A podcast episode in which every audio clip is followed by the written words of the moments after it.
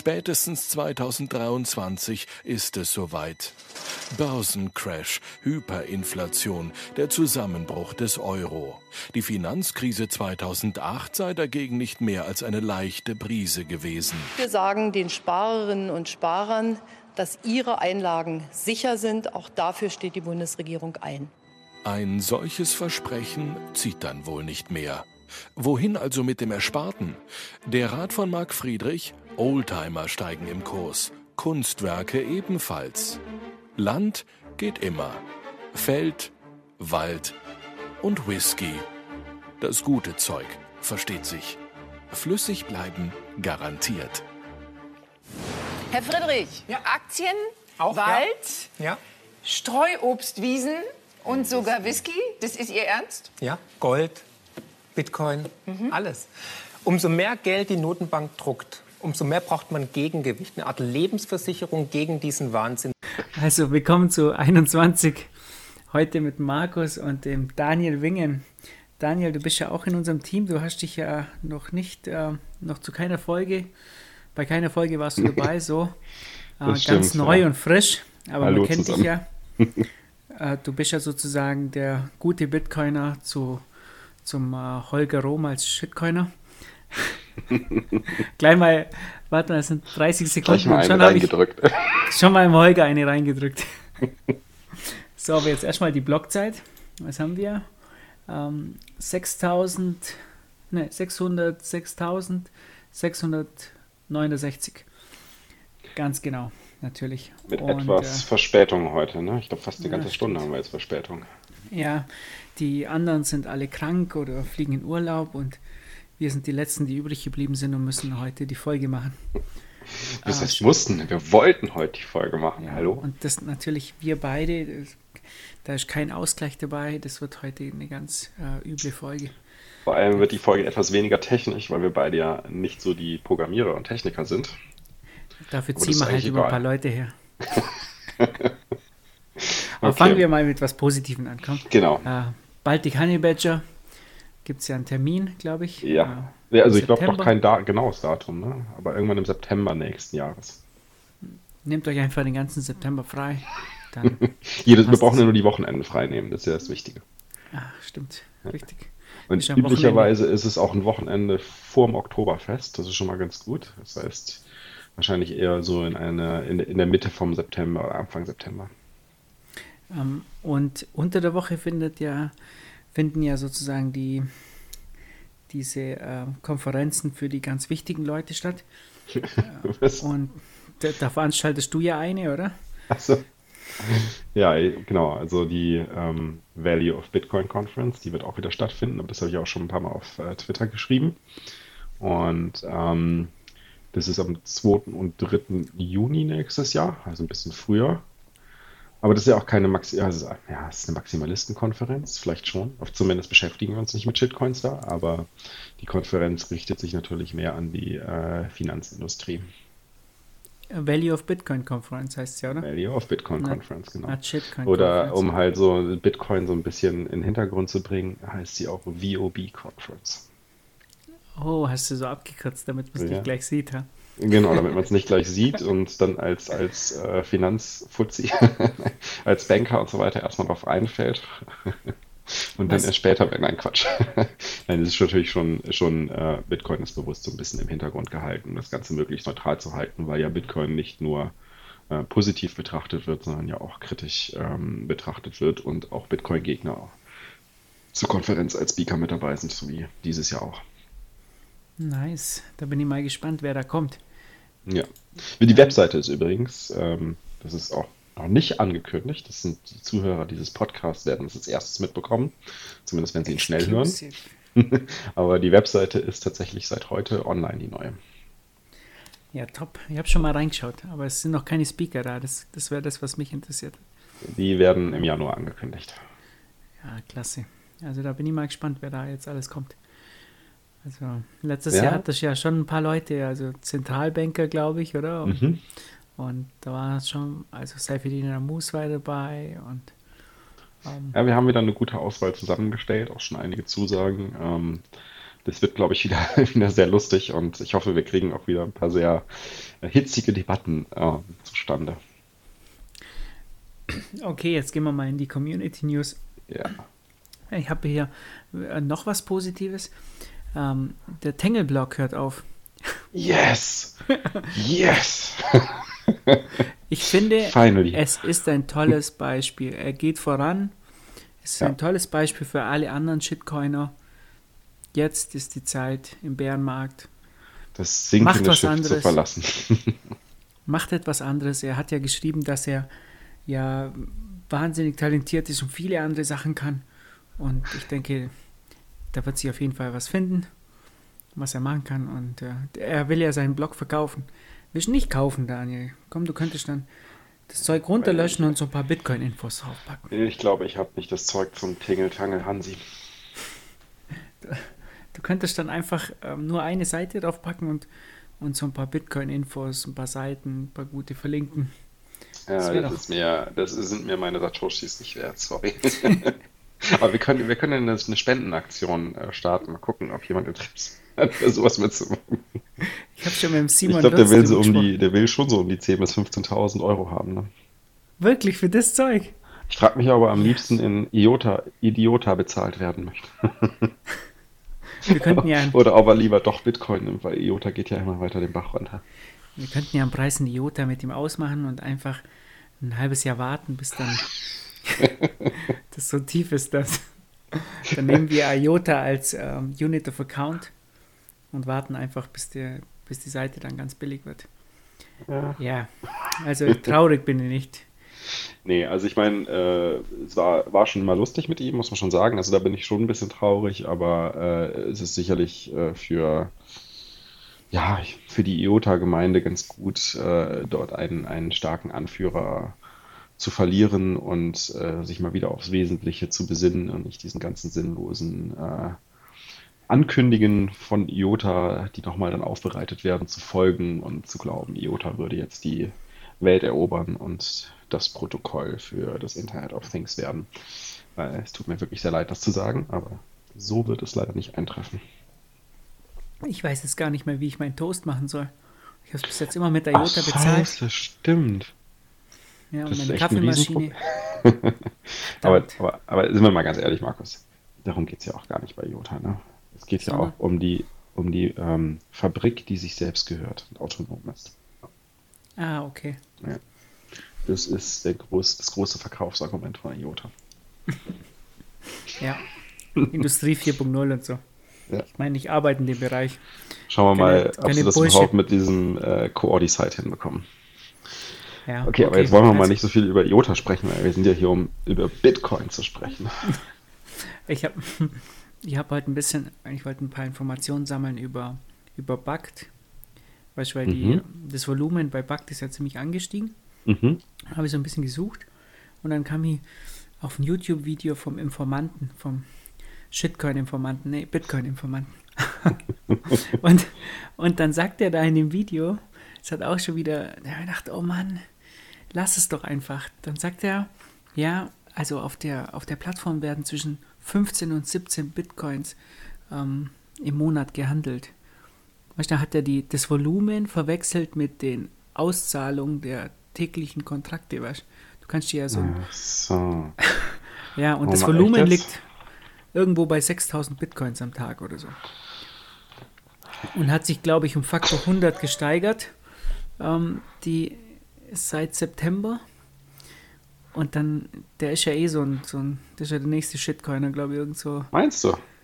Der, der ja, Dennis. Ich hab, ich muss mir sagen, ich habe mich noch nie im Detail mit ihm beschäftigt, weil der kommt ja ein bisschen aus dieser ähm, Multilevel-Marketing-Geschichte und ja, Ach so auch. Groß eigen, ja, der ist ja früher ist ja der größte äh, hier Mining-Contract-Verticker gewesen. Und äh, das war ja eigentlich so ein Einstieg zu Bitcoin. Ich weiß nicht, was der heute noch macht und ob der da immer noch drin hängt, aber äh, ich glaube, so dieser Kanal war für ihn immer so ein bisschen so ein äh, Kundenfang ähm, oder beziehungsweise, man nennt es ja nicht Kundenfang, sondern ähm, hier äh, du musst, du musst ja irgendwie hier dein, deine, deine Linien aufbauen und äh, deine, deine Struktur nach unten hin aufbauen. Das war halt so sein Tool dafür. Zumindest früher. Ich weiß nicht, ob es heute immer noch der Fall ist. Und ähm, ich das einmal mit, mitbekommen und realisiert habe, habe ich mir gesagt, nee, äh, der Typ interessiert mich einfach nicht mehr. Ähm, aber natürlich, wenn man das eine oder andere googelt, dann trifft man immer wieder mal auf ihn. Und äh, ich hoffe sehr, dass, falls er immer noch diese äh, schädigen äh, Mining-Contracts vertickt, dass die Leute nicht drauf reinfallen. Also das, das wusste ich ja gar nicht. Ich habe noch nie was von dem gesehen. Ich habe den Also, nur, ich hab- halt über Bugged halt was gesucht und dann kam das. Und ich habe gedacht, okay, Ja, das der ist, glaube ich, so seit acht Minuten. 2015 ist der schon mindestens aktiv. Ich dachte mir, das wir sind acht Minuten, das hörst du dir halt mal an. Da war ja so viel Mist dabei. Äh, über Lightning hat er gesagt, da wären wir schon beim zweiten Thema. Er hat ja zwei Themen angeschnitten, ähm, oder drei sogar, über die wir eigentlich auch sprechen wollten. Und zwar einmal Lightning, das jetzt ja, also das, da reden wir nachher noch ein bisschen äh, eher äh, mehr drüber. Bitfinex äh, akzeptiert ja jetzt praktisch Lightning-Zahlung. Kannst direkt einen Kanal zu denen aufmachen. Und dann hat er gesagt, ja, Lightning ist ja nur was für Nerds und das kann ja kein Normalsterblicher bedienen und so. Ja gut, ich meine, im Moment, im Moment liegt er ja auch vielleicht gar nicht mal so falsch. Ja, äh, also ich meine, es ist nun mal was für Nerds und du, du musst halt Bock drauf haben, so wie wir. das stimmt Ja. schon, sich halt da ein bisschen auch reinzufuchsen. Ähm, und Aber ich sag mal, ich habe eine lustige, lustige Konversation letztens hier mit den Shitcoinern bei uns im Konsens-Nonsens-Channel. Was dann hieß, ja, Lightning ist viel zu kompliziert für den Durchschnittsbürger, um das nutzen zu können. Hier, IOTA Guys natürlich, ne? IOTA ist ja so viel einfacher zu nutzen. Ich denke so, hä? Du verstehst doch selbst nicht mal, wie IOTA im Detail funktioniert. Du Also- du musst doch einfach nur eine Wallet runterladen und loslegen. Das ist bei Lightning genauso. Ähm, bei Lightning, ich habe die Casa Note getestet. Ich sag mal, ein iPhone äh, einzurichten, finde ich schwerer. Ja, Also das ist als doch schon mal eine Aussage. Als die Casa Oder ich meine, wenn du, ich meine, man muss natürlich sagen, also auch äh, Blue Wallet ist natürlich super simpel zu, wie, zu bedienen, aber vor allem, was Breeze jetzt gemacht hat, halt als Non-Custodial Solution, auch der Hammer. Also ich meine, Breeze bist, du bist ja echt äh, innerhalb kürzester Zeit dazu in der Lage, äh, Geld zu, also Satoshis zu empfangen, als auch zu versenden, weil die halt tatsächlich von sich aus zu jedem Nutzer einen Channel aufsetzen. Ne? Obwohl das ja schon finanziell für die, ich weiß nicht, wie lange Schon das krass. werden. Gefundet mit 90 900.000 Satoshis. Ja, das, aber ich weiß nicht, wie lange die das noch machen werden. Ähm, diese Wallet of. Satoshi, die Wallet of Satoshi, da hat mir Fab the Fox hat mir die gezeigt auf der Lightning Conference, die habe ich auch noch, noch nie getestet. Weil die ist ja auch auch. Custody, ne? Ja, die ist ja auch Pillepalle zum Einrichten, ne? Ja, Das klar. ja- Aber voll Custody deswegen auch super simpel. natürlich. Ja, also je nachdem, was du machen willst, aber wenn du jetzt zum Beispiel so eine Casa-Note, zwar kostet die 300 Dollar oder so, aber das ist Kindergarten. Ja? Ja, geil. Die, die steckst du ein, da musst du zwei Kabel einstecken und äh, dann das Passwort irgendwie eingeben, glaube ich, war noch und dann synchronisiert es die restlichen drei, vier Wochen und äh, dann war es das eigentlich schon. Dann kannst du es mit diesem Sats-App noch verbinden Mhm. und äh, kannst natürlich On-Chain Bitcoins draufladen. Also, sorry, aber wer das nicht kann, ja, keine Ja, Ahnung. ich meine, ich meine, selbst ich meine, ich bin jetzt auch kein Programmierer, meine Linux-Kenntnisse halten sich wirklich sehr, sehr, sehr in Grenzen, aber äh, auch einen, ähm, eine Raspberry Blitz aufzusetzen mit den Anleitungen, die verfügbar sind, ist es auch nicht so schwer. Klar, man muss ein bisschen Zeit mit sich bringen, also mit mitbringen, ähm, aber äh, auch einen Raspberry Blitz aufzusetzen und dann halt Zap Wallet äh, als Interface zu verwenden, ist eine super simple Angelegenheit. Es- Ist ich natürlich glaub, schwierig, wenn man es wenn man's aus der Ferne bedienen möchte. Da muss man sich ein bisschen mehr Gedanken machen über DNS oder halt über, ähm, über Tor zu gehen. Aber äh, sobald man halt im eigenen Netzwerk ist, ist es eine super simple Angelegenheit. Also wie gesagt, äh, für, für mich, ich habe jetzt nicht das Gefühl, dass Lightning jetzt so wahnsinnig komplex wäre. Also das war am Anfang noch, damals in München, äh, auf dem Lightning Hack Day, da hatte ich schon das Gefühl, Payments äh, sind öfters mal nicht durchgegangen oder so. Aber jetzt in Berlin war ja easy peasy. Es war ja gar nichts mehr. Also das sind ja fast, da, da hat man eigentlich nur Probleme im WLAN. Und ähm, auch sonst kann ich mich kaum noch erinnern, wann, wann bei mir so Ja, Mar Markus, Markus, pass auf. Wir wollten ja mal, mal ein bisschen toxischer sein heute, ja, ein bisschen mehr bashen. Deswegen werfe ich doch mal in den Raum, warum nennt er sich eigentlich Bitcoin-Informant? Der kann sich doch einfach, man muss ja nicht Shitcoin, aber der kann sich ja einfach Krypto-Informant nennen. Oder Blockchain-Informant oder sonst Ja, das- irgendwas, vor allem wenn er so viel Blödsinn auch redet. Ähm, das ist genauso wie, warum heißt Satoshi Pay eigentlich Satoshi Pay, wenn du nicht mehr mit Satoshi zahlen kannst, sondern nur mit, mit Stellar Lumens Shitcoins. Ja, Das, das sind Das Fragen, die wirklich interessant sind. sollten Aber sich einfach umbenennen und Satoshi Pay wieder zur Verfügung stellen, dass jemand ein richtig cooles Payment-System aufsetzen kann, wo man auch mit Satoshi zahlen kann. Und, und dann gab es noch was anderes, Daniel. Das war auch noch eine geile Nachricht. Da ist nochmal wieder eine Exchange, äh, hört auf oder also die hören anscheinend auf und es soll anscheinend eine dezentrale Exchange sein. Also die dezentrale Exchange CryptoBridge hört auf. So, noch nie da was davon gehört. Hast du je was von CryptoBridge gehört? Never, nee. Also, Läuft die auf die- Ethereum wahrscheinlich, oder? nee, keine Ahnung, das ist irgend so ein Dreck halt. Und, aber auf jeden Fall hören die auf. Ja, Okay. auch wieder eine gute Nachricht eigentlich für Space, die hören auf. Wie, wir hatten das, wir hatten das entschieden. Ich dachte, das ist dezentral. Ja, pass auf. Und dann, ähm, die Leute müssen ihre, also sie können keine Einzahlung mehr tätigen. Sie müssen ihre Auszahlung bis zum bestimmten Datum ähm, äh, wieder runterholen und sie können anscheinend sich nur auszahlen lassen, wenn sie KYC gemacht haben. Was? Und dann habe ich gedacht, hä? Und, und dann so, Wo ist denn das dezentral? ja, ich weiß nicht. weißt Ich dachte wenigstens, ähm, da gab es ja immer diesen, diesen Talk mit, ähm, ja, ob es dezentral ist oder non-custodial, weißt Manche sagen ja, es sind dezentral, aber es sind in Wirklichkeit eigentlich nur non-custodial und das Orderbuch ist halt ähm, zentral gehostet und so. Ähm, das kann ich ja noch verstehen. gell? Ja, aber Moment mal, wenn es non-custodial ist, dann könnten sie auch einfach ein Withdrawal machen, beziehungsweise brauchst du gar keinen Withdrawal machen. Also, Nee, nee ja ich, ich meine grundsätzlich die Diskussion. Da, da gibt es ja die, die, den Streit immer, wenn sich manche Exchanges halt dezentral nennen, aber es sind in Wirklichkeit non-custodial Exchanges. Äh, aber die sind ja anscheinend, die sind dezentral und haben Einzahlung, Auszahlung und KYC. Also, ich muss, ich muss ja sagen, es gibt ja trotzdem ein sehr spannendes äh, Projekt da draußen, ähm, was, was ich tatsächlich auch als dezentralen Exchange bezeichnen würde, den, den ich auch in meiner in meinem Job als, als Token-Engineer, als Shitcoin-Creator äh, mir mal näher unter, den, äh, unter die Lupe genommen habe. Und äh, das ist ja der BISC Exchange. Hast du da schon mal von gehört? Ja, klar, die habe ich. Ja. Äh, natürlich, ich habe noch nie was davon gehört. Okay, ist doch sehr unwahrscheinlich, dass ein Bitcoiner nie von BIS gehört hat, aber ähm, was ja wirklich sehr spannend ist, ähm, ist es halt durch die äh, Gestaltung des äh, Exchanges als DAO, oder ich, ich finde den Begriff DAO aber ein bisschen ungünstig, aber halt ähm, als, ich würde sagen, als ähm, Unstoppable Organization ist es halt so, dass halt wirklich eigentlich im Endeffekt nur noch anonyme äh, Personen oder anonyme Entities halt die Kontrolle über ähm, das Netzwerk haben und auch quasi die Belohnung über die Arbeit, die dort reingesteckt wird, an die Leute, die die Arbeit dort reinstecken, wird halt dezentral entschieden. Und damit hast du auch gar keine Möglichkeit, das Ding zu stoppen. Solange Leute das geil finden und nutzen, wird es laufen. Klar, und wenn Leute anfangen, es nicht mehr geil zu finden, nicht mehr zu nutzen, dann wird halt so ein Projekt oder so eine Organisation, so eine nicht un unstoppable Organisation dann halt auch gestoppt werden, aber halt nur dadurch, dass halt die Nutzung aufhört.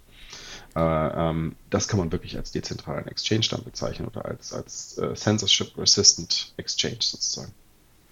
Ich, ich muss dir ja ehrlich sagen, dass ich ein bisschen äh, faul bin, immer die Sachen zu nutzen. Ja, man muss auch sagen, die Nutzung, die Nutzung dafür ist auch echt komplex, ja. Also es ist nicht einfach, das, das Ding zu nutzen. Und da sagt nochmal einer, Lightning ist komplex. Also Ja. Lightning ist meines Erachtens Hodl, einfacher als, äh, zumindest aktuell noch einfacher als BIS zu verwenden.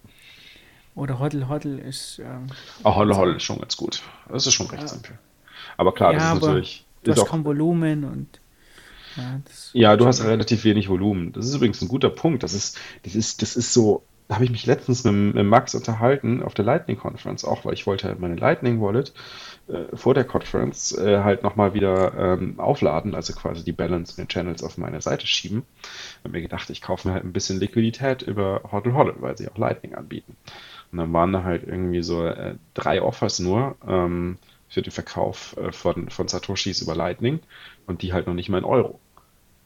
Ich gesagt, so, ey Max, das bringt ja gar nichts, da ist ja nichts los. Dann sagt er so, ja, das ist echt, das Ding ist ja, wir müssen ein bisschen umdenken, weil du kannst ja einfach sagen, du möchtest äh, Lightning kaufen für den und den Preis, mit der und dem, äh, genau, mit der und der Menge.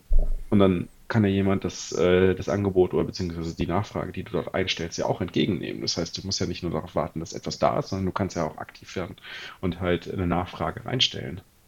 Und das ist, glaube ich, auch eine Frage der, wie die, wie die Usability gestaltet ist von diesen Exchanges. Da muss das sicherlich noch viel passieren in dem Peer-to-Peer-Exchanges, zumindest halt, was halt die, die Themen wie Hodl Hodl, aber auch natürlich äh, BISC angeht, dass man halt mehr dazu aufgefordert wird, halt selbst Angebote reinzustellen, also zum Market Maker zu werden, anstatt nur die, die Orders zu taken.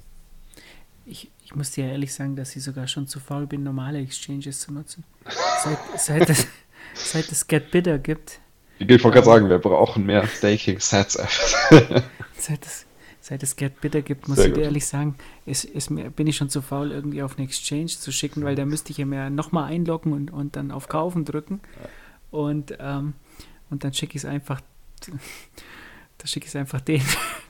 Und da weiß ich, okay, das ist eine Transaktion, äh, eine Überweisung und dann läuft die Sache. Ja, sehr geil.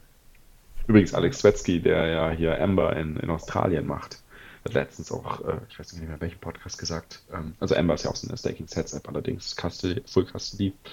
Äh, letztens im Podcast irgendwo gesagt, ich habe bei Stefan Livera war es, dass ähm, er jetzt auch Amber nach Europa bringen möchte. Haben wir wieder mal äh, mehr Auswahl in dem Bereich, finde ich eine gute Sache. Weißt du eigentlich, wann ähm, Cash App oder Robinhood oder so, wann die nach Europa kommen? Nee, nach Deutschland? Keine Ahnung. Weil die sind jetzt schon so lange aktiv. Also oh, das ist vielleicht gar keine schlechte Idee. Wir sollten ähm, hier Jack Dorsey einladen zur Valley of Bitcoin Conference und äh, ihn so lange bequatschen, bis er als nächste Destination für die Availability Europa oder Deutschland anpeilt. Ich glaube nicht, dass du schaffst, ihn auf die Valley of Bitcoin zu bringen. Aber das oh. Oh. Oh, jetzt, jetzt challengest du mich aber. Ja. Ich glaube, diese Challenge werde ich akzeptieren. Okay. Schauen wir mal, was sich da machen lässt. Das, ich glaube es dir nicht. Ich glaube es dir trotzdem nicht. Das ist äh, okay. zu hohes Profil. Ich, ich glaube es auch noch nicht, aber ich weiß, dass ich jetzt eine Challenge habe, die ich ähm, angehen werde. Und ähm, wenn ich eins gelernt habe, dann ist es halt, dass die, die großen Herausforderungen richtig Spaß machen zu lösen. Das ist eine große Herausforderung. Die Okay, da wäre ich. Schauen wir mal. Also, also von den Zuhörern, ne, falls einer von euch einen guten Drahtsinn hat, kommt bitte auf mich zu. Ihr könnt okay. mir so ein bisschen, ein bisschen äh, den Rücken stärken und mir dabei helfen, diese Challenge äh, zu fulfillen. Okay, wir müssen wieder mehr deutsche Begriffe fallen. ich bin gerade die driften so stark ins Englische ab. So, komm, wir müssen ein bisschen weiter im Programm machen. Sorry, ich bin genau, echt müssen, äh, heute ähm, zu gut gelaunt und lenke die ganze Zeit ab. wir müssen ähm, noch einen Punkt, den fand ich eigentlich ganz interessant, und zwar die, die Banken in Deutschland, die dürfen ja jetzt ähm, sozusagen Bitcoins für dich aufbewahren. Mhm. Und genau. ich, ich will eigentlich jetzt, nächste Woche, glaube ich, gehe ich mal bei der Sparkasse vorbei und frage mal, wie es ausschaut. ich habe da in der Zeitung gelesen, dass sie, dass sie jetzt meine, ich habe da jetzt äh, einen Bitcoin dabei, ob sie den äh, vielleicht äh, irgendwo in Safe legen können. Bitte berichte nächste Woche, wie das gelaufen ist. Das würde mich mal sehr interessieren. Also, ähm, ja, aber es ist trotzdem eine, eine krasse Nachricht eigentlich, dass sie, ich, ich glaube, da gab es ähm, irgendwie einen Gesetzentwurf, gab es eine Stelle, wo sie, das ist ja in den USA so, dass die es nicht selber, ähm, äh, selber speichern dürfen, sondern die müssen es ja an Drittanbieter weitergeben, so wie BitGo zum Beispiel. Die verwahren ja vieles auf. Und jetzt anscheinend dürfen das die Banken selber machen. Aber würdest du nee, eine Bank das ist, nicht? Das ist ja das ist ein bisschen anders. Also ähm, im Endeffekt, das, was, was du besprichst, was du ansprichst, ist halt äh, für das Konstruieren von Finanzprodukten, ähm, zum Beispiel ein ETF und so weiter, darfst du halt ähm, nicht einfach die Bitcoins aufbewahren, sondern musst die an eine äh, an einen lizenzierten ähm, oder von der ähm, wer ist das hier in den USA äh, die Finanzaufsicht, auf jeden Fall von der US-Finanzaufsicht ähm, lizenzierten äh, Aufbewahrer übergeben. Und man muss jetzt sagen, also es gibt halt, gibt halt diese, diese klassischen ähm, Aufbewahrer aus der klassischen Finanzindustrie. Ähm, da gibt es, glaube ich, so sechs oder sieben, sieben große äh, sogenannte zentrale äh, Zentralverwahrer für die ganzen ähm, ja, Aktien und ähm, Bonds und so weiter. Und die fangen jetzt auch alle an, halt Kryptowährungen in die Verwahrung mit aufzunehmen, damit halt das Bauen von solchen Finanzprodukten möglich ist in Zukunft. Äh, unter anderem hat ja auch Backed ähm, so eine dieser, ähm, diese, ja, also eine dieser Lizenzen erworben, um halt diese, Zentra diese Zentralverwahrung für Bitcoin zu machen. Und kann jetzt halt darauf halt Futures und so weiter aufbauen. Ne? Aber die, das, ist ein, das, ist ein, das ist ein Riesenthema. Es müssen zum Beispiel halt äh, die Rolle, die Rolle des Exchanges muss halt abgekoppelt sein von der Rolle des Verwahrers. Und der Rolle der, der, der Verwahrer hat die Aufgabe, dem Exchange und damit halt den Vertragspartnern auf diesem Exchange oder die der Exchange zusammenbringt, die Versicherung zu geben, dass halt die Parteien halt die Liquidität haben, äh, über die sie halt auf dem Exchange verhandeln und zusammengebracht werden. Und ähm, das ist halt extra, extra bewusst getrennt, um halt äh, die Verantwortung auf möglichst viele ähm, Parteien zu verteilen, um halt eine Ausfallsicherheit quasi zu garantieren. Aber wir wissen doch aus sicherer Quelle, dass, dass äh, jetzt zum Beispiel werden. nee, dass, dass der BACT ja nur 15 bis 17 Bitcoins im Monat als Volumen hat. als Handelsvolumen?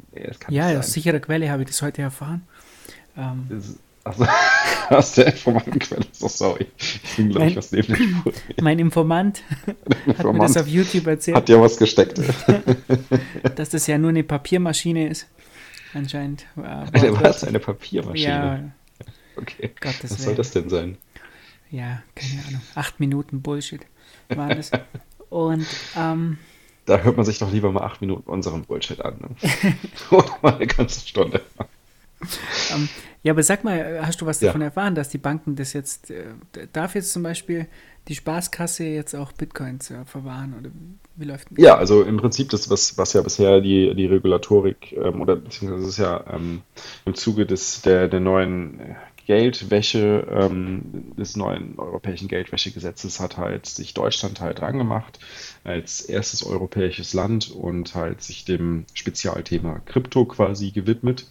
Und ähm, du weißt ja irgendwie, wenn man sich halt mal so in, in Deutschland umschaut, dann ist halt so die, der, ähm, ja, die Landschaft der Dienstleistungen im Krypto-Umfeld doch ähm, sehr rar besät, sage ich mal. Es gibt halt so wie Bitcoin.de, dann gibt es halt Bison von der Börse Stuttgart und äh, Bitwala. Äh, aber das war es auch eigentlich soweit und äh, eigentlich nur die, die Börse Stuttgart mit Bison und Bitcoin.de dürfen überhaupt Werbung in Deutschland machen, weil sie halt eine BaFin-Lizenz haben. Aber das ist auch noch nicht irgendwie eine eine richtige BaFin-Lizenz bisher gewesen, sondern quasi nur so eine Erlaubnis und, stark kontrolliert und es gab keine klaren Richtlinien, wie damit umzugehen ist. Ähm, aber dadurch, dass halt Deutsch, in Deutschland ja ähm, Bitcoin als Fremdwährung, ähm, als Fremdwährung ähnlich eingestuft ist, äh, hat die BaFin halt grundsätzlich ähm, strenger reagiert als in anderen europäischen Ländern. Ich meine, in, fast in jedem europäischen Land konntest du bisher einfach hingehen und äh, irgendeinen Dienst aufsetzen und die Bitcoins für deine Kunden verwahren das war halt in Deutschland schon immer unglaublich schwierig, weil ähm, oder nicht möglich, weil halt im Prinzip keine Regulatorik bisher dafür vorhanden war. Ähm, weil, wegen der Einstufung von Bitcoin in Deutschland. Und das hat sich jetzt geändert ähm, mit dem, dadurch, dass halt der Begriff des Kryptoverwahrers in das KWG, das ist das Kreditwesengesetz, ähm, quasi eingebaut wurde und der Gesetzesentwurf wurde, ähm, also der ist ja vom Bundestag verabschiedet worden schon letzte Woche und äh, ist halt diese Woche auch tatsächlich ins Gesetz ähm, eingefügt worden. Und dieses Gesetz wird gültig mit dem 01.01.2020. Und im Zuge dieses Prozesses der letzten paar Monate ähm, gab es eine Änderung. Und zwar wurde vorher in dieser Regulatorik, in, diesem, in, neuen, in diesem neuen Gesetz war vorgesehen, dass ähm, Banken selbst, also das quasi, wenn, wenn, wenn ein Unternehmen eine Vollbanklizenz hat, ähm, dass man als Vollbank nicht auch die Verwahrung von die Verwahrung von Kryptowährungen nicht mit tätigen kann, also das mit anbieten kann.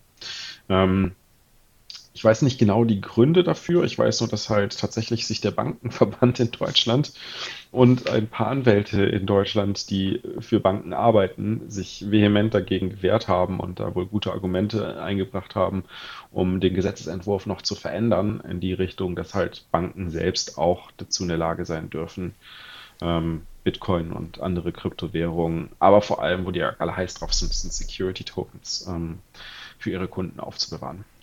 Genau das gleiche habe ich doch auch gesagt. Was? Genau das gleiche habe ich doch gesagt, wie du jetzt in zehn Minuten ausgeführt hast. Ja, die Spaßkasse, da, die Spaßkasse darf jetzt eure Bitcoins für euch verwahren.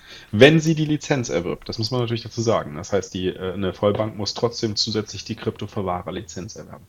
Ach, da gibt es noch heißt, eine extra Lizenz. Ja, da gibt es noch eine extra Lizenz dafür. Die muss die Bank halt trotzdem erwerben und da schaut die BaFin halt dann genau hin, ob halt die ähm, Kapazitäten und das technische Know-how und so weiter vorhanden ist, um ähm, das umzusetzen. Bedeutet aber auf der anderen Seite halt für Startups, die halt keine Bank sind. Ähm, du kannst halt auch als Nicht-Bank, kannst du halt hingehen und diese Kryptoverwahrer-Lizenz äh, beantragen. Ähm, bedeutet aber halt, dass du dann ähm, eine Teilbankenlizenz brauchst, äh, was voraussetzt, dass halt die Geschäftsführer aus dem Bankenumfeld kommen, Erfahrungen im Bankenbereich haben und dass du natürlich auch KYC und AML implementieren musst. Wo, wieso weißt du den ganzen Scheiß eigentlich? Ja, weil ich meine, ich mache Bitcoin-Beratung und äh, das ist halt mein tägliches Geschäft sozusagen. Äh, ist, es, ist dein tägliches Geschäft jetzt dadurch ähm, besser geworden oder, oder erwartest du dir jetzt, dass mehr Banken jetzt kommen und sagen, ja, du Daniel, wie funktioniert denn das? Und wir wollen. Und die äh, Oma Ernie, die hat jetzt gefragt mit ihren 60, sie will auch noch ein paar Bitcoins kaufen. Erwartest du, dass da die Banken auf dich zukommen? Also ich weiß nicht, ob sie auf mich zukommen, aber ich, also ich bin mir sehr, sehr sicher, dass halt die Beratung im Bereich Bitcoin in den nächsten paar Jahren massiv zunehmen wird. Und ich sage hier explizit Bitcoin, nicht Krypto oder Blockchain, sondern äh, der Bedarf an Bitcoin-Beratern wird wahrscheinlich massiv steigen. Und ähm, die Frage ist halt, was berätst du da? Aber in erster Linie ist natürlich irgendwie, ähm, muss ich so vorstellen, wenn so eine Bank wie die Sparkasse anfängt, sich damit zu beschäftigen, die hat ja keinen Plan, die weiß ja nichts. Ne? Im Endeffekt bist du der, bist du für die erstmal so ein, so ein, so ein, ja, so ein Guide, der sie halt so da hereinführt und halt einen Überblick, äh, ihnen einen Überblick verschafft und dann halt ähm, ja, ihnen erklärt, wie das Ganze überhaupt funktioniert und welche Tools und mit welchen Unternehmen, mit welchen Beratern, mit welchen Programmierern, mit welchen Rechtsanwälten, äh, die sich damit auskennen, man sich am besten zusammentun kann. Also, bisschen- also ich bin zum Beispiel mehr sowas wie so ein, wie so ein Netzwerker, der halt die richtigen Leute dann zusammenbringt, um halt das zu, umzusetzen, was halt umgesetzt werden soll. Äh, okay, deshalb hast du ja praktisch diese ganzen Leute zur Hand. Ähm, wenn die jetzt Shitcoins kaufen wollen, dann sagst du halt, ja, Holger, Bist du des Wahnsinns? der, der Holger, der kennt sich nicht. Sein, du willst Geld verlieren. Na, ich meine, das ist natürlich, also sind wir mal ganz ehrlich, ich meine, ich betrachte das Ganze halt betriebswirtschaftlich und wenn mich halt ein Kunde fragt, äh, soll ich halt auch äh, Ethereum und äh, Monero und was weiß ich was alles anbieten, sage ich mal ganz klar, musst du halt überlegen, ne? mit jedem weiteren Token, den du hinzunimmst oder mit jeder weiteren Blockchain-Infrastruktur, die du mit hinzunimmst, sorgst du halt automatisch dafür, dass halt dein Aufwand halt auch exponentiell ansteigt, weil du musst das Ganze ja natürlich auch managen in irgendeiner Art und Weise. Ne? Du musst das maintainen, du musst dafür sorgen, dass da alles aufrechterhalten wird, du musst einen Überblick darüber verwahren und, ähm, und vor allem, du musst halt auch mit dem Stand der Technik das alles immer updaten. Ja, Und das, das ist ähm, natürlich ein enormer Aufwand und musst, deswegen musst du überlegen, okay, was ist denn halt das, was den größten Netzwerkeffekt hat, wo du für dich am Anfang halt den meisten Profit rausziehen kannst. Und das ist nun mal Bitcoin. also das gleiche hat ja der Morch ähm, in unserer Folge, ich weiß nicht, ob du die angehört hast, Bitcoin im Turm, Nee. eine richtig gute Folge ähm, mit Morch von BitGo. Ja, Ich, ich weiß jetzt nicht, äh, wie heißt der jetzt richtig, ist ja nur sein Twitter-Name. Ah, aber wir wissen, glaube ich, wen du meinst. Also ich Ja. weiß zumindest, wen du und, meinst. Ja. und er war ja ähm, da zu Gast mit dem Pierre und dem Simon und der hat ja das gleiche gesagt, ne? Arbeitet ja für weil, BitGo. weil BitGo äh, auch die Probleme hat mit den ganzen anderen Blockchains. Genau, die, die haben ja ihre Kunden, also Exchanges und so, und die kommen dann und, und dann die ganzen Forks und Mhm. er muss sich ja mit dem ganzen Dreck beschäftigen. Mhm. Hat halt weniger Zeit für Bitcoin.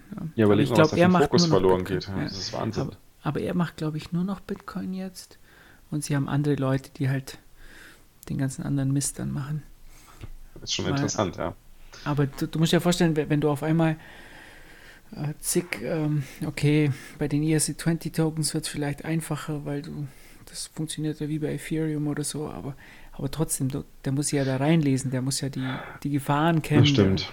Du hast halt, du hast halt mit Ethereum hast du tatsächlich nochmal, wo man sagen muss, ein, ein Asset oder beziehungsweise eine Technologie, die unter Umständen Sinn macht, weil du halt mit einer Implementation halt gleich eine ganze Handvoll von Shitcoins mit drin hast. Ne? Apropos Shitcoins, ähm, da gab es ja hier, das habe ich auch so am Rande mitbekommen, diesen Hack-Scam. Und ich dachte mir, also das ist so, so ein wirklich so ein übler Typ. Hast du den gesehen? Der, ich weiß nicht, ja. wie der heißt. Ähm, ja, hier, Richard Hart oder so. Ähnlich, ja, ne? genau. Herr so. Hart, ja. Kannst du mir mal das ist erzählen? krass, der ist mir noch nie, der ist mir noch nie unter die Augen gekommen und der sagte mir, er ist Bitcoiner oder sowas. Ja, ich habe den, glaube ich, schon mal gesehen. Einmal. Aber was, er ist ja wirklich, also wenn du den siehst, weißt, dann, dann gehen ja doch alle Alarmglocken an, oder? Ah, so. Vor allem, da stellen sich bei mir alle Haare auf. Also ich habe ja. hab mal so ein bisschen in das Interview mit Stefan Livera reingeschaut, weil das war so eigentlich das, wo ich, wodurch ich auf ihn aufmerksam geworden bin. Ey, das ist ja krass, ey. Der, der, der fällt ihm ja nur ins Wort und Stefan hat überhaupt gar keine Chance, da auch nur ein bisschen drauf zu reagieren. Und äh, wenn er anfängt, ein bisschen kritisch zu sein, dann äh, wird er nicht mehr, also dann hat er gar keine Möglichkeit auszureden. Das ist Wahnsinn. Und ich glaube, der hatte die ganzen, der, der, der, der dann auch noch den Eric Wall, habe ich noch gesehen, und wollten ähm, den, äh, hier den Safe noch als Interviewpartner haben. Äh, und die sollten ja alle seinen Hex auseinandernehmen, ne? soweit ich es richtig mhm. verstanden habe. Oder Werbung ist, dafür machen. Aber im Endeffekt wollte er eigentlich nur die Aufmerksamkeit der Bitcoiner haben. Ich meine, ich bin halt dadurch auf ihn aufmerksam geworden. Weil er halt mit Stefan Livera ein Interview gemacht hat. Ich finde es krass, dass es Stefan Rivera mit ihm ein Interview gemacht hat. Aber gut, äh, ich wollte dir was anderes sagen. Der, der hat ja wirklich ähm, jetzt 1,6 Millionen in Ethereum eingesammelt. Kannst du dir das vorstellen? Ich glaube sogar noch mehr. Holger hat dazu heute einen Artikel auf seinem Blockchain Center veröffentlicht. Und er schreibt sogar 20.000 Ether. Also es sind sogar sind das, das knapp 2 äh, Millionen oder sowas, ne? Fast drei dann, ja. Fast drei sogar, ja. Um, Völlig ähm, crazy. Jetzt, also ich wundere mich immer, wenn ich solche Leute sehe, der wirklich, dann, du hast ja ein bisschen Lebenserfahrung oder jeder von uns und wenn man den dann sieht, ähm, dann weißt du, der kann ja auch was ganz Normales erzählen, was Gutes, aber trotzdem allein schon die, seine ganze Art und Weise, ähm, da, da ist man doch vorsichtig, oder? Und ich meine, es ist, es ist halt, es ist halt ein Ponzi-Scheme, ne? so wie es ausschaut. Ähm, zumindest, also wenn man den Analysen von Holger glauben kann, was ich jetzt mal machen würde, weil Holger ist ja eigentlich eher sehr pro Shitcoin eingestellt, aber ähm, seine doch sehr lange Ausführungen, die ich mir ausnahmsweise im Detail durchgelesen habe, ähm, warum auch immer es eigentlich offensichtlich ist, aber es ist wirklich, Holger erklärt es gut und kommt halt zu dem Schluss, dass es halt ziemlich sicher ein, ein Ponzi-Scheme ist und ähm, die, der Punkt dabei ist halt, Ponzi, Ponzi Plays oder Ponzi Games funktionieren einfach, weil es halt die Leute attracted auf eine Art und Weise, dass halt die, die Early Adopter oder halt die, äh, die, die, die Leute, die früh einsteigen, die profitieren halt einfach davon. Ne? Unglaublich. Ja gut. Aber ich habe mir und das nicht angeschaut. Also das, ich habe mir nicht mal irgendwas angeschaut, was das Ding kann oder also Zeitverschwendung halt. Ja, ja genau, wollte ich gerade sagen.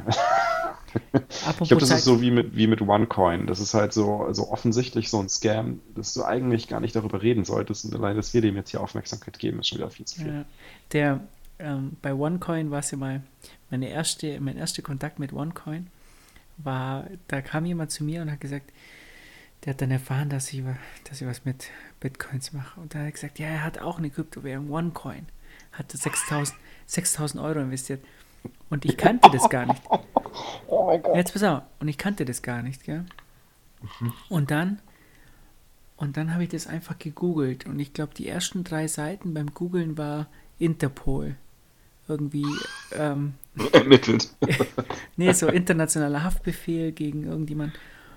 Und dann habe ich, hab ich zu ihm gesagt, also, das ist anscheinend ein Scam und so. Und, und dann sagt er, er war nicht jetzt nicht unbedingt der hellste, aber sagt dann, ja, der, der Vater von einem guten Freund hat ihm das empfohlen. Ach du Scheiße. Ja, ja. Und ja, das Ding hat ja auch echt Ausmaße angenommen, das ist ja unglaublich. Ja, es, äh, also ich, ich kannte es gar nicht. Ja, ich habe das auch kaum mitbekommen. Ich habe das jetzt irgendwie nur mal, ich habe mir tatsächlich mal die Folge von ähm, Peter McCormack angehört äh, zum, zum OneCoin-Thema ähm, und ich, ich fand es faszinierend zu hören, wie krass groß das gewesen ist. Wir als Bitcoiner haben das echt gar nicht mitbekommen. War das auf CoinMarketCap eigentlich? Das war doch nee, das war ja noch nicht mal auf dem Exchange. Das Ding ist, da war ja nicht mal eine Blockchain dahinter. Ach so. Das war einfach nur, das war einfach nur offensichtlich ein Scam. Also, du siehst, ich weiß darüber gar nichts. Ja? Ich weiß nur, dass. ja, ich habe da mal, ich habe da mal irgendwann von gehört, irgendwie, was war das, 2015 oder sowas, einfach mal reingeschaut. Dachte mir so, äh, nö. Ist ja Blödsinn, völliger Blödsinn, brauche mich gar nicht weiter mit zu beschäftigen. Ähm, wenn wir schon gerade bei Blödsinn sind, hast du dir eigentlich äh, die, die Sendung angeschaut mit, äh, ach, ZDF, was ist das? Ich, hab, ich schaue kein Fern, aber man hat mir das geschickt. Ah, da du meinst hier, äh, wo, wo Marc Friedrich da war, ne? Ja, ja. Und, und Marcel Fratscher. Nee, ich hab's, ich hab's tatsächlich, also ich meine, du hast ja meine Tweets gesehen und darauf reagiert. Aber äh, ich habe tatsächlich nur diesen Ausschnitt gesehen. Ähm, fünf Minuten oder so, geil. Ja, diesen fünf Minuten Ausschnitt oder zehn Minuten Ausschnitt, den ich, das ist das alles, was ich gesehen habe. Und ähm, meine Reaktion hast du ja auch gelesen. Ja. Dass ich einfach nur kotzen könnte.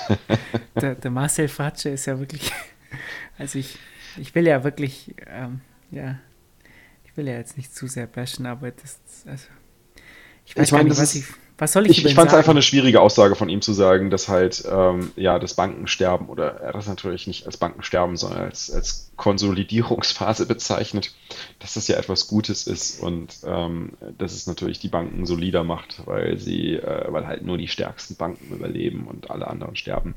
Aber ich meine, es ist natürlich aus ähm, aus, aus, ich meine, es kommt jetzt wirklich darauf an, was für eine Perspektive du einnimmst, wenn du sagst, ne, irgendwie, dass du willst das System, so wie es aktuell läuft, halt aufrechterhalten. Und zwar möglichst lang. Dann ist das tatsächlich eine, äh, eine richtige Aussage.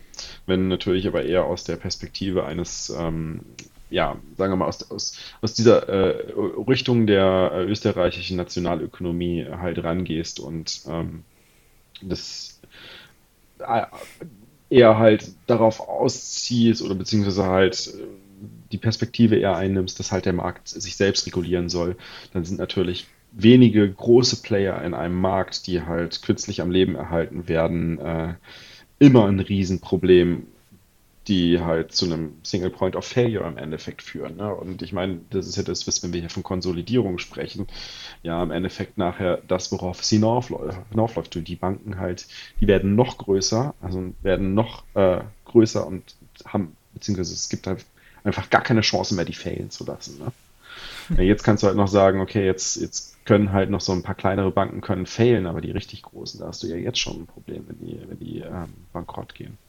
Und ähm, das Finanzsystem, so wie es halt ja momentan strukturiert ist, vor allem auch im Negativzins, setzt natürlich die Banken unter einen enormen Druck und die Kleinen haben auch keine Chance mehr. Aber im Endeffekt, wenn du natürlich in einer, in freien Marktwirtschaft, in einer wirklich freien Marktwirtschaft halt ähm, agieren möchtest und halt ein, ein, ein, System haben möchtest, was in sich stabil ist und äh, sich selbst auch wieder heil, heilen kann, in Anführungsstrichen, oder was auch von alleine wieder gesunden kann, wie er es ja so schön in den Mund nimmt, diesen Begriff, dann brauchst du natürlich eher viele, viele Tausende von kleinen Banken und nicht äh, wenige oder eine Handvoll riesengroßer Banken. Wie, wie fandest du eigentlich einen Marc, einen Marc Friedrich? Ähm, ich, ich persönlich, ich wollte es ihm auch mal sagen, ich, ähm, das macht ihn unsympathisch, wenn er, wenn er seinem Nebenmann ins Wort fällt.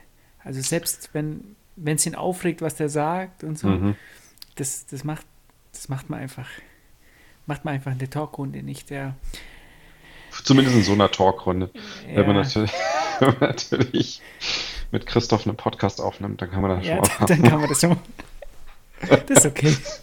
Muss ich mich ja dann auch meine eigene Nase fassen, aber ähm, in so einer Runde machen wir das nicht, da gebe ich dir recht. Ähm, so der, ich fand es ja dann ganz lustig, weil ich ähm, finde den Daniel Stelter auch ganz gut. Kennst du den Daniel Stelter? Der hat das Buch geschrieben, äh, Das Märchen vom reichen Land.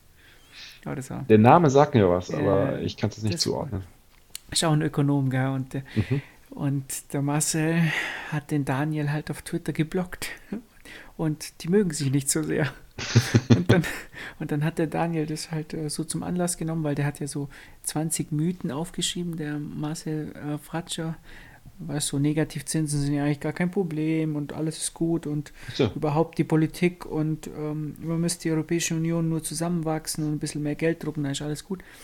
Und ähm, dann, dann hat er, äh, ich glaube im Manager-Magazin oder so, hat er dann eine Gegendarstellung gebracht und zwar über, mit dem Titel Die naiven Thesen des Promi-Ökonomen Marcel Fritsch. das Promi-Ökonom. Und naive Thesen? Und, und dann ging es halt so, also der Anfang war halt, dass der Marcel äh, Fratscher ja eigentlich nur äh, Werbung für sein DIW macht und halt einfach das erzählt, was seine äh, SPD-Freunde hören wollen, damit mhm. sie ihm halt weiter Aufträge zuschanzen oder so. Ja, klar, natürlich. Und ähm, eigentlich ist das nur eine, eine Shitshow. Ähm, natürlich. Und der hat keinen blassen Schimmer, von was er redet. Und äh, es könnte sogar sein, dass er einen blassen Schimmer hat, von dem, was er redet. Aber, oder vielleicht sagt ähm, er, aber vielleicht sagt er gar nicht das, was er denkt. Weil ich meine, so wie er das sagt, äh, würde ich halt schon, würde ich, würde ich schon behaupten, dass er weiß, was uns hier blüht und äh, was wir hier gerade fabrizieren ähm, mit diesem System. Aber ähm, ihm ist natürlich auch vollkommen klar, dass man das nicht so, also dass man halt die, die, die blank ich weiß nicht, was die blanke Wahrheit ist, aber zumindest diese doch sehr, sehr klare und offene Darstellung ähm, und die Zahlen, so wie sie existieren, und dann auch noch mit, mit, mit diesem Titel, der größte Crash aller Zeiten, vielleicht nicht so allzu sehr in der breiten Masse ähm, unterbringen sollte, weil das natürlich auch äh, die Stabilität des, des Systems natürlich auch gefährdet. Und ähm, ich meine, es bringt uns halt auch allen nichts, wenn, wenn jetzt halt irgendwie die, die, der, der Großteil der Gesellschaft auf einmal Panik bekommt. Ne? Weil ich meine, ja. Bitcoin ist nicht ready. Bitcoin wird auch noch in den nächsten zwei bis drei Jahren nicht ready sein. Und ich hoffe sehr, dass das aktuelle System noch, noch eine Zeit lang aufrechterhalten werden kann. Lightning ist ja nur was für Nerds, habe ich gehört. Auch, ich habe da einen Informanten. ja, ich, ich rede nicht mal von Lightning. Also ich rede einfach nur mal davon, dass äh, unabhängig von Lightning oder On-Chain oder was auch immer. Hey, mein, mein Bruder oder meine Mama, die werden erstmal, werden die Full Custody nutzen. Ja. ja. Das heißt, das, was wir brauchen, sind tatsächlich Bitcoin-Banken und da brauchen wir nicht irgendwie wenige große Banken, die, ähm, die Bitcoin äh, verwahren, weil dann hast du nämlich wieder das Problem, dass dann halt äh, eine, ähm, eine sehr starke Kontrolle durch den Staat stattfinden kann und halt natürlich auch äh, konfisziert werden kann, sondern du brauchst halt ein, ein Netzwerk von Abertausenden, Zehntausenden von kleinen Banken, die halt für, ähm, für den Schwaben von nebenan halt die Aufbewahrung von Bitcoin übernehmen. Ne? Und da sind wir halt noch lange nicht. Du, könntest du dir eigentlich vorstellen in Zukunft, dass es statt dem Weltspartag, kannst du dich erinnern, du bist ja früher mit deinem kleinen Büchle dann gegangen und hast dann dein Sparschwein abgeben, dann haben die das in, ins Buch eingetragen, dass du stattdessen ähm, sozusagen mit dem kleinen Buch Stacking Sets machst. Ne? Ja. Das wäre doch eigentlich, oder? So ein Weltspartag Stacking Sets. Und dann gibt es dann das Knaxianer Heft äh, und die zahlen in ihrem kleinen Dorf halt nur mit Bitcoin. Ein, ein Traum, oder? Herrlich. Das wäre ein absurder Traum, würde ich voll und ganz unterstützen. ähm, jetzt, jetzt kommen wir mal zu, jetzt kommen wir mal zu, zu was richtig Gutem und zwar Bitfinex. Ähm, ja. Weißt du, die können ja, du kannst ja jetzt Lightning dort direkt äh, Bitcoin äh, über Lightning dort direkt auf die Exchange packen. Ich wusste es tatsächlich noch nicht. Also äh, ich finde es geil. Das heißt, ich kann mir auch Lightning auszahlen lassen. Also über Lightning ja, du, du musst, es auszahlen lassen. Du kannst entweder kannst du direkt Lightning einzahlen und ähm, kannst ganz normal über verschiedene Hops halt machen. Mhm. Oder du öffnest direkt einen Channel zu Bitfinex. Aber ich glaube, du brauchst dann mindestens 0,04 Bitcoin. Okay. Im Channel. Ja. Und dann kannst du praktisch direkt da öffnen und ähm, die, Also 4 Millionen Satoshi. Das ungefähr. Genau. Okay. Und was sind das? 200 Euro oder irgendwas? Und so, ein bisschen ja. mehr, glaube ich. Ja, glaube ich, ja. Und ähm, das, das Geile, also man hat ja auf der Lightning Conference, äh, hat man schon sowas gehört, dass die Exchanges da jetzt bald was machen werden. Und ich glaube auch Get Bitter, die haben ja auch was vorgestellt, dass die dann irgendwie mit äh, Light, Lightning dann auszahlen. Ja, und so. Und auch du einzahlen kannst und, und verkaufen kannst und so. Und du kannst halt direkt ähm, auf die Exchange praktisch mit Lightning ähm, überweisen und dann ist er sofort da und du kannst es sofort verkaufen. Das ist auch für die, für die ganze Arbitrage zwischen den Exchanges wird es ja kommen. Also das, das ist echt spannend als Settlement Layer zwischen den Exchanges, ja. Ähm, ich ich glaube, die Exchanges untereinander, die werden wahrscheinlich eher auf ähm, die Sidechain Liquid ausweichen. Zumindest für größere Beträge wahrscheinlich, ja. ja. Genau. Aber ähm, Lightning wird und die arbeiten jetzt ja auch mit Bitrefill zusammen und du kannst halt dann, glaube ich, direkt aus, aus der Bitfinex, äh, ähm, aus der Börse raus, kannst du, glaube ich, direkt dann Sachen kaufen oder so. Ich bin, ja, ich bin ja kein, kein großer Bitfinex-Fan, ich weiß auch nicht warum, aber ich fand den irgendwie immer so ein bisschen dubios, den Exchange. Ähm, weshalb ich mich da ein bisschen, äh, also noch, noch nie einen Account erstellt habe. Aber das wäre tatsächlich jetzt mal ein Grund zu sagen, ähm, ich stelle mir einen Account, um halt da meine, äh, meine Channels immer wieder aufzuladen. Genau, du kannst deine, du kannst rebalancen, du kannst, also da, da kommen jetzt alle möglichen ähm, Optionen auf. Ne? Das ist schon geil. Vor allem für, für Merchants. Auch bald. Ja, also ich, ich kann mir nicht vorstellen, dass die anderen da nicht nachziehen. Ja. Du weißt, wenn das einer jetzt macht mhm. Und dann werden die anderen nachziehen. Und ich persönlich, die Bitfinex-Jungs sind ja richtige Bitcoiner, also Hardcore. Echt? Und ich finde die eigentlich, ich finde die nicht schlecht. Okay. Ja, ich finde halt mit dem ganzen Tether, da wird doch viel Blödsinn erzählt, glaube ich. Ich glaube, viele Leute verstehen auch gar nicht, wie das ähm, wie Tether funktioniert und wenn da immer, die sagen immer, ja, da wird ein Tether gedruckt, dann steigt der Kurs. Aber da gab es ein Interview mal mit, den, mit dem von Kraken, der gesagt also wenn ähm, sie sehen halt viele Einzahlungen äh, auf ihren Konten, wenn Tether halt entsteht und so. Ich meine, das Ding ist halt, äh, wofür Tether natürlich genial ist, ähm, ist halt für äh, Arbitrage, ne?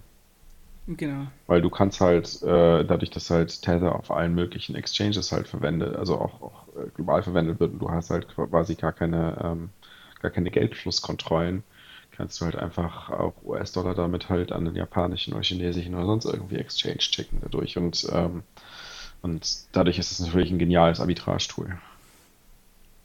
Und wird ja auch so verwendet. Ich glaube, die Chinesen glaub verwenden es ja. auch ganz stark. Von daher, ich, also ich verwende Tether, ich glaube, ich habe es noch nie verwendet. Vielleicht mal ausprobiert. Aber ich bin ja eh nicht so ein ähm, Stablecoin-Typ, also Stacks, äh, Sets sind meine Stablecoins. Und ähm, ja, aber es, es, es, scheint anscheinend ganz viele Leute zu geben, die es halt brauchen. Ne? Das ist ja das. Ja, also ich meine, klar, wenn, wenn du damit dein Business betreibst oder sonst irgendwas machst, dann ähm, macht das schon, das, kann das schon hilfreich sein. Ne? Und jetzt kommt der Holger gleich mit seinem Die. ja, da können wir aber den Die verwenden. jetzt hören wir mal auf, den Holger zu dissen hier.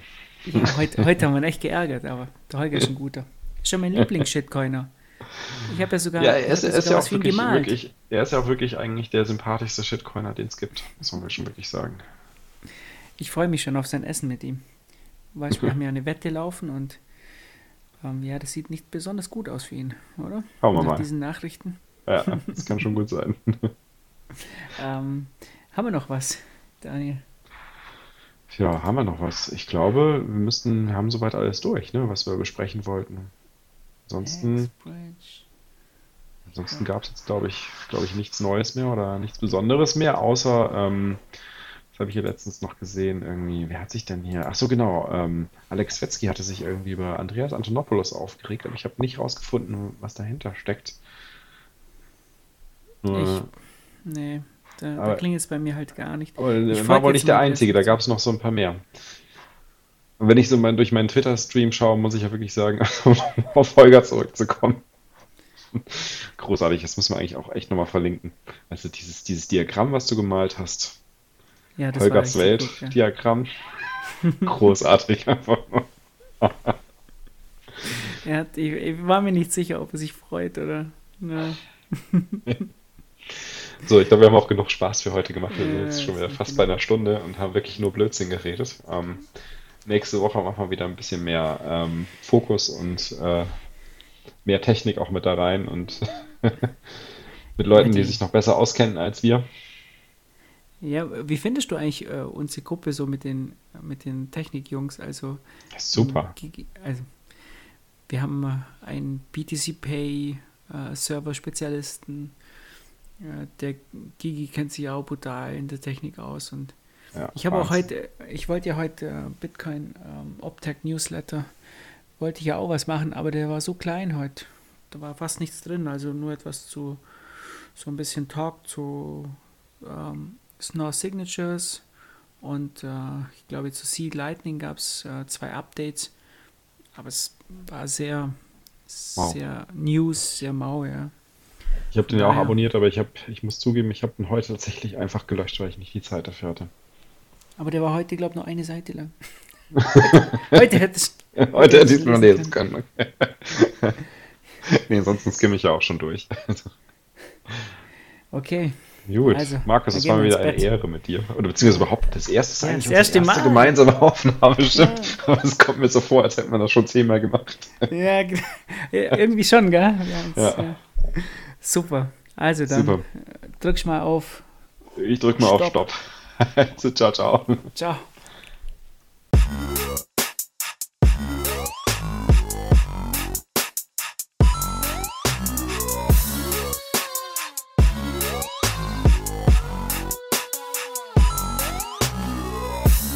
I'm just a moon boy looking for a rocket,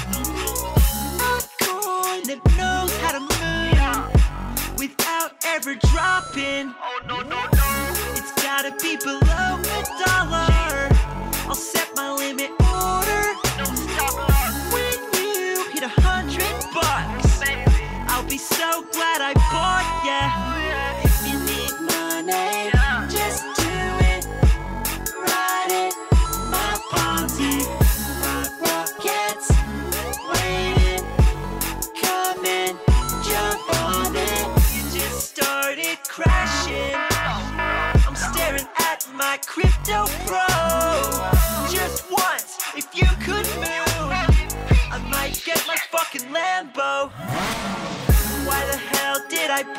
At your all-time high. Shit